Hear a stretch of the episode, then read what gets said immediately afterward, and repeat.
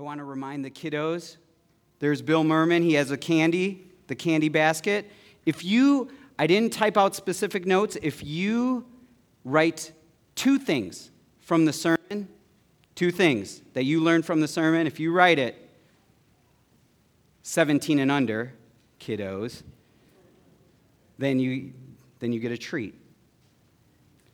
Let's pray. Father, we praise you and give you honor and glory. We want to lift up your name. We want to ask that the Spirit speak in power. We ask this in your name. Amen. Sing with me. Oh, come, let us adore him. Oh, come, let us adore him. Oh, come, let us adore him,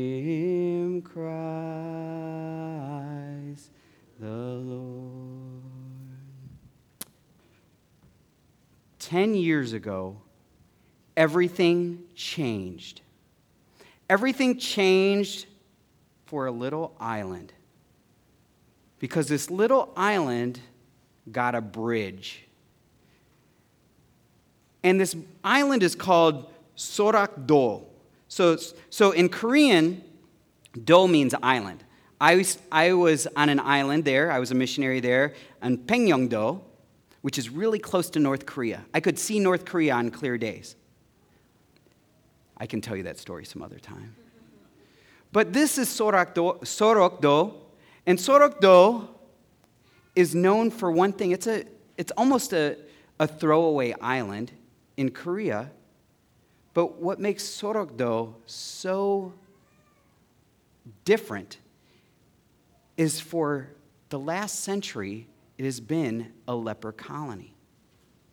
It is one of the only remaining leper colonies in the world. And for years, it was the largest leper colony in the world.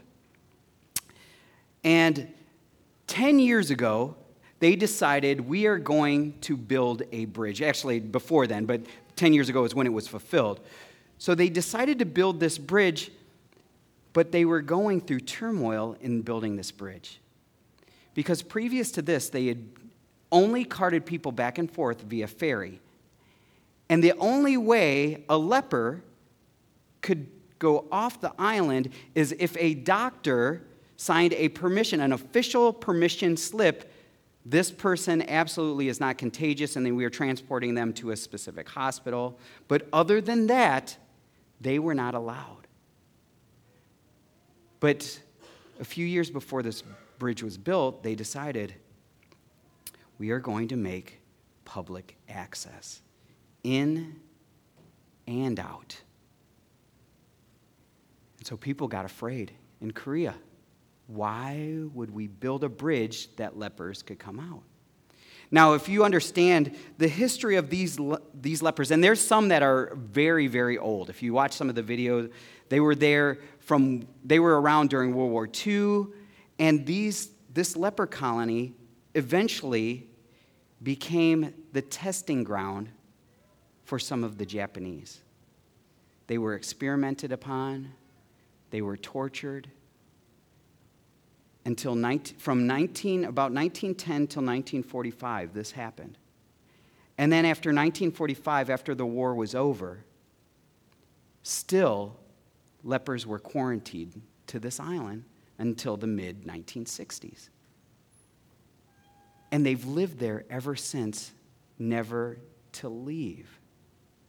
Now, some of them were interviewed when they, when they were building the bridge, and they said, Well, what are you going to do? Are you going to leave the island? They said, Probably not. The majority, the vast majority, said, We probably will not leave because of the, preju- the prejudice and stigma that's been put upon us over all these years. Nobody wants us in their society. But how sad that they are not, they are at the very corner of society, pretty much left to die. And this is the society we have lived in.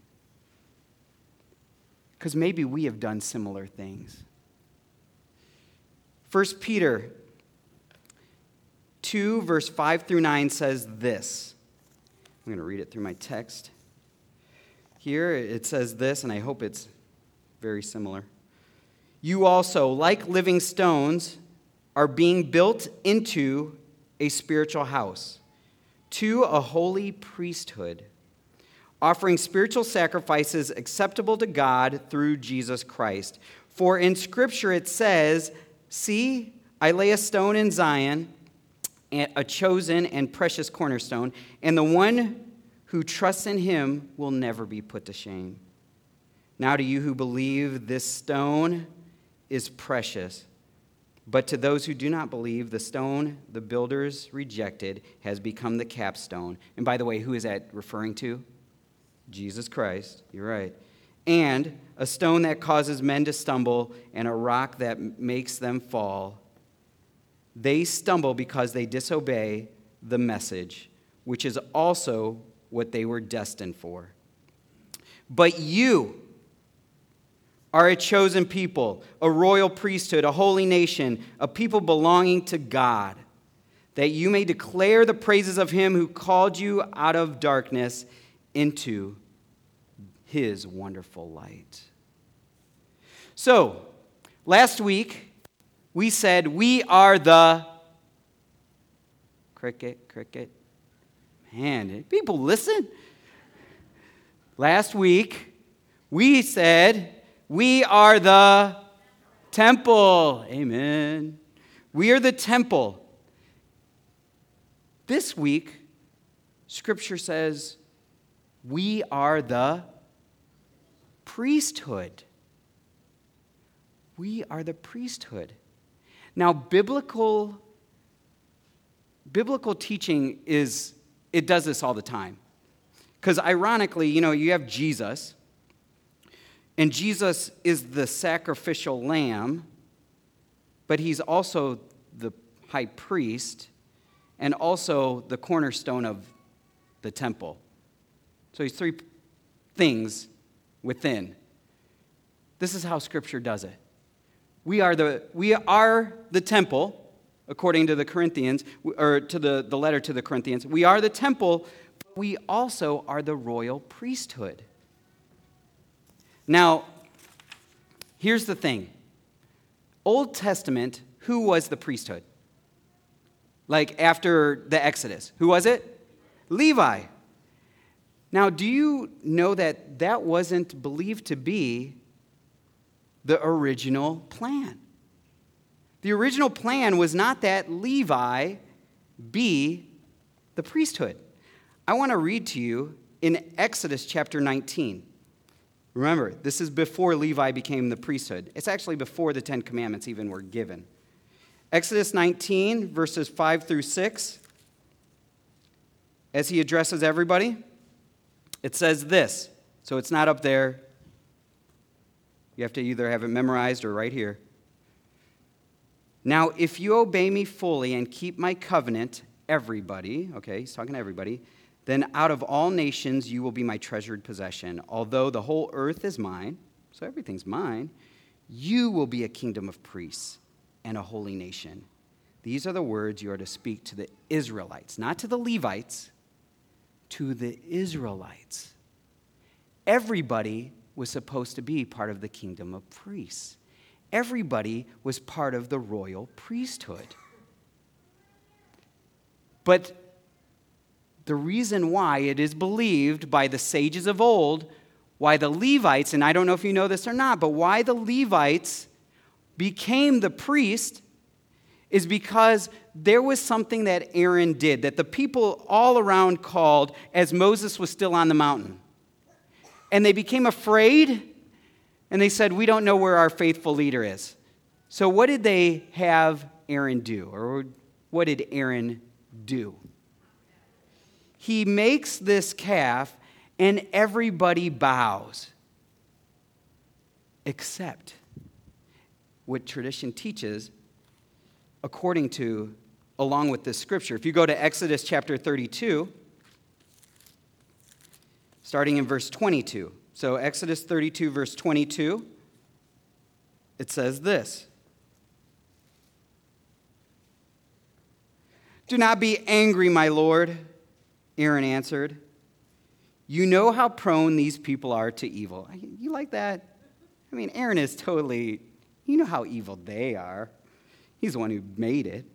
You know how evil they are. They said to, they said to me, Make us gods who will, be, who will go before us. As for this fellow, Moses, who brought us up out of Egypt, we don't know what happened to him. So I told them, Whoever has gold jewelry, take it off. By the way, according to other commentaries, it's believed that he said, I didn't think they were really going to do it. I told them to give me of everything of value, and I thought that they were so selfish they wouldn't even do it, but they did. Back to the text. Then they gave me the gold, and I threw it into the fire, and a calf came out. Man. Well, they'd seen a lot during the Exodus time, you know? Moses saw that the people were running wild, and Aaron had let them go out of control, and so became, become a, lot, a laughing stock to their enemies. So he stood at the entrance of the camp and said, Whoever is for the Lord, come to me. And who came to him? The Levites came to him. Not all the tribes came. So it was believed at this moment the priesthood was decided. You all are not worthy to be the priesthood. I'm not you. I'm saying in that context. The Levites are the ones who will live for the Lord. And it was decided that the Levites would be the royal priests. But was that the original intent? No. According to the text, no. Tell this to the Israelites. You are the royal priesthood. You are the priesthood, the kingdom of priests. It's you. So, what does that mean? What are you as a priest? Does anybody know what the Hebrew word for priest is? Can anybody? It's actually, they use it, it's a Jewish last name now, a lot of times. Have you ever heard of like Cohen? Cohen? You know, they used to say C O H E N. That means priest. Kohen. And it comes from the word kahan. And kahan literally is a base of a pillar. The foundation of a structure, the base part, is kahan, something that gives foundation. So they started using it towards the Kohen, the Kohanim. The Kohanim, which is the plural of Kohen, the Kohanim were the foundation of society. Maybe even more than the tabernacle. Because guess what? The tabernacle at times was destroyed. But the Kohanim would go wherever. Collectively, we believe that the tabernacle was very, very, very, very important. And it is the center of the society there. But the priesthood, the call to priesthood, was the foundation of the nation. Now, what they would do, as you know, is the first calling according to God's template is you must perform sacrifice. That's a job of a priest. You must perform sacrifice.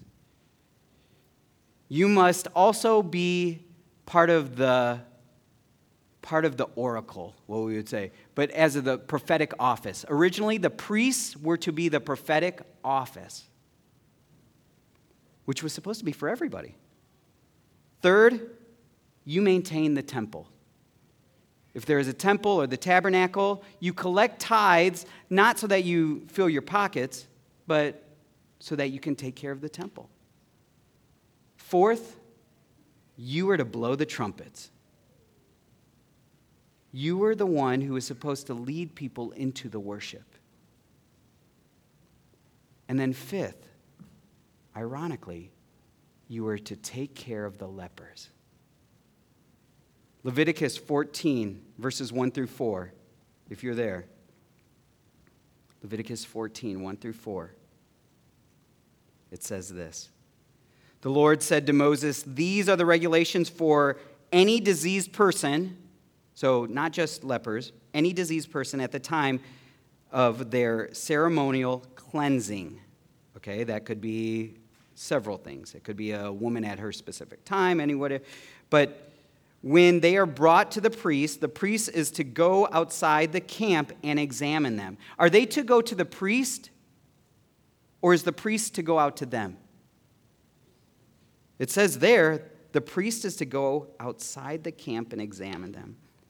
If they have been healed of their defiling skin disease, the priest shall order that two live, clean birds and some cedar wood scarlet yarn and hyssop be brought for the person to be cleansed. The leper in Hebrew tradition represents the fringe. Everybody that is outside the camp. They started in the camp, but they are outside. They are broken. They've been exiled quarantined. You think about that woman that was bleeding, you know, in the story of Jesus, bleeding for 12 years. Now, you know the story. That bleeding was because she was a female. This is menstrual bleeding. She had for 12 years straight. Women will, us men will never understand that. For 12 years straight but biblically, she was to live on the fringe outside the camp for 12 years because that ailment meant she was unclean. Unclean for 12 years. Nobody can touch. Because if you touch her, you are unclean. And you have to go through the ceremonial cleansing process. So nobody wanted to touch her.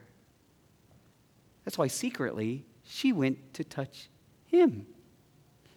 But I wonder if in her head she's saying, I don't want to defile him, so I'm going to touch the tzitzi, which is the fringed little tassel right at the end, so that I hope I don't defile him, but I know that there is power, and she knows that there are power in his wings, the kanaf, which at the end of the kanaf, the wings, is the tzitzi, the fringe.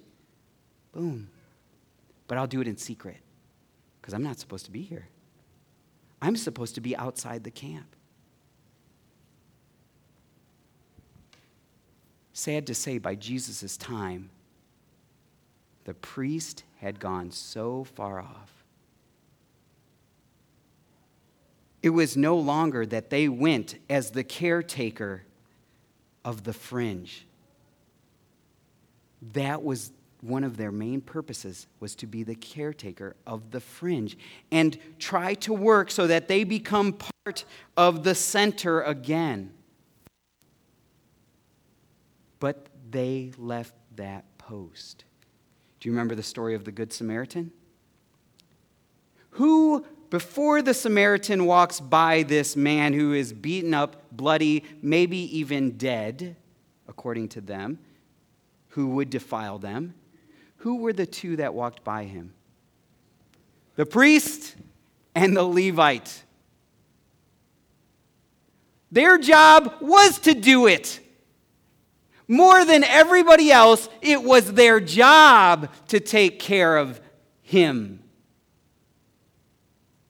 and they step away and walk to, on the side of the other wall and said, I got things to do, people to see. I can't afford a week of ceremonial cleansing. And they did not approach him. It took a non Jew somebody that the Jews hated to do that work. Have you noticed that in our society? I'm thankful to be in this country. By far, I am proud to be an American. What makes me sad in this context is we have left the humanitarian work to the government. God wanted to shine through his beacons of people in here, and we have left that work to people out there.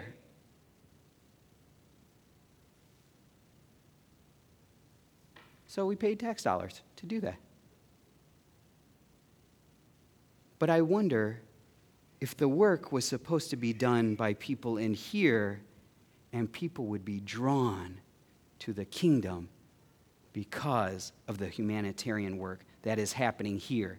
Because we are the royal priesthood. The government is not the royal priesthood. Amen? Well,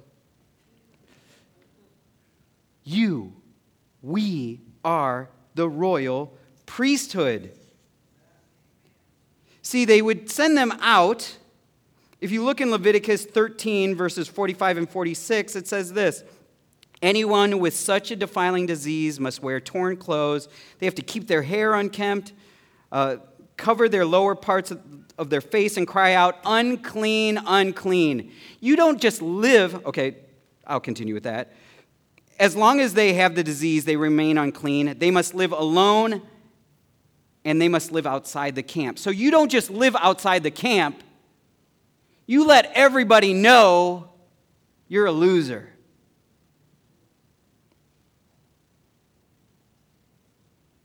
I'm unclean. Don't come near me. I will harm you, whatever it is. But God designated a people to take care of them the priest. But see, what ended up happening is we started making sterile priests. Sterile, not as in can't have kids, sterile as in sterile environments. I remember when I was a kid, do you remember? And, and I'm not saying, I, I think it's a positive direction we're moving, but do you remember as a kid, you had a dentist, and that dentist would just get all in there and do whatever. He didn't have a mask, he didn't have glasses, or unless he wore glasses, like corrective eyewear. He just, all right. And, he'd, and you'd have that thing, and, and then you'd spit in the little, and you know, there was saliva going everywhere. He knew he was going to get saliva on him. I have seen dentists that have like a welding helmet on now. You know what I'm talking about? And you know, you know, they're like a transformer. And they probably have it where you, you know, you can stick your hand in through and, you know, or laparoscopic, you know, surgery to pull a tooth or whatever. It's, it is, be, we are be, becoming a sterile environment where we no longer have to touch other people. I know I am to blame for part of this in my own personal life. I remember when I was at Southern Adventist University in Tennessee. Anybody Southern? Woo. All right. I guess I'm the only one. So, at Southern Adventist University, God had put in my heart when I first gave my life to Jesus Christ there are people that nobody visits in the nursing homes. And so I started going to the nursing homes by myself. I had just learned or just started learning how to play guitar, and luckily their ears were going out so that I could play, and who cares, you know? oh, he's doing well. He's such a nice boy. You know, so, so I would go there and I would ask at the front desk, I want to go to the rooms that nobody visits them. So they would give me a list. These are who. And at that time, I felt safe to hug on people. You, you know, and sometimes in the nursing home, they have food running down their, you know, hug on people. They would kiss me, you know, sometimes they'd kiss me on the cheek. And I think as I've gotten older, I've lost that. I know in the back of my head now, immediately I'm thinking, oh, we need to wash our hands if we go there. We need to. I am part of the problem here. I have become one of the sterile priests. I have want a life where everything is without germs, where without complication. But that's not my calling, nor is it yours. Because guess what? If life lasts that long, we might be that one that's drooling with. And we're hoping that somebody will come visit us, to sing with us, to hold our hands, that we can kiss their cheek. We hope for that. Do you know what? I actually just looked up when, when I was studying for this. Do you know what sterile actually means? Like why we say something is a sterile environment or whatever? It just means barren, it cannot reproduce. So, why we use it in those kinds of environments is the spores or bacteria cannot reproduce itself. So, it's sterile. But when we are sterile, like this, in our sterile, environments, our ministry is sterile. Do you understand? We will not reproduce. We will die off. If we do not become the royal priesthood again intentionally, our pews will get emptier and emptier and emptier. Because we're barren, we're sterile, we're unproductive. Numbers 19 says this verses 2 through 7. This is a requirement of the law that the Lord has commanded. Tell the Israelites to bring a red heifer without defect or blemish, and that has never been under a yoke. Give it to Eleazar the priest. It is to be taken outside the camp and slaughtered in his presence. Then Eleazar the priest is to take some of the blood on his finger and sprinkle it seven times toward the front of the tent of the meeting. While he watches, the heifer is to be burned, its hide, flesh, blood, and intestines. It's a little gruesome here. The priest is to take some of the cedar wood, hyssop, and scarlet wool and throw them into the burning heifer. After that, the priest must wash his clothes and bathe himself with water. He may then come into the camp, but he will be ceremonially unclean till evening. Do you realize that even the thing that purifies, because blood was what purified, even the thing that would purify the camp would make him impure. Did you catch that? What would make the camp clean actually make the priest unclean. His job is to become unclean to help the camp become clean. Are you catching that? His job is to touch people that might have germs. And that might not be physical germs. It might be people that are hurting because substance abuse, because other kinds of abuse, stuff that maybe happened to them. Maybe it's something that they put on themselves. Maybe it's their fault. Who cares? You're a royal priesthood. You're to help them. I'm to help them. I am to help them. The new The new thing is God is restoring back to before the Levites became priests. It's not just a group of people that go to seminary that are to be the priests. It's you. You are to touch the people. You are to embrace them. You are the ones. And if we are that way, we will no longer be sterile. Just like it says in Ministry of Healing. It says, if we would do this, if there were less time towards sermonizing, And if more of us were following Christ's method alone, where we touched people, where we cried with people that cried, where we wept with them, where we rejoiced with those who rejoiced. If we did that, she says, it cannot and will not be without fruit. So there is a story in the Talmud. And if you don't know what the Talmud is, it's sort of a commentary, a Jewish commentary on Scripture. And there is a story in the Talmud that goes this way.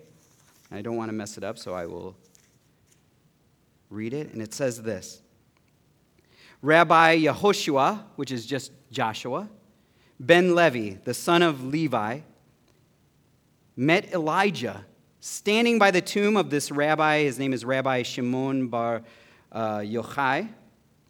And he asked Elijah, When will the Messiah come?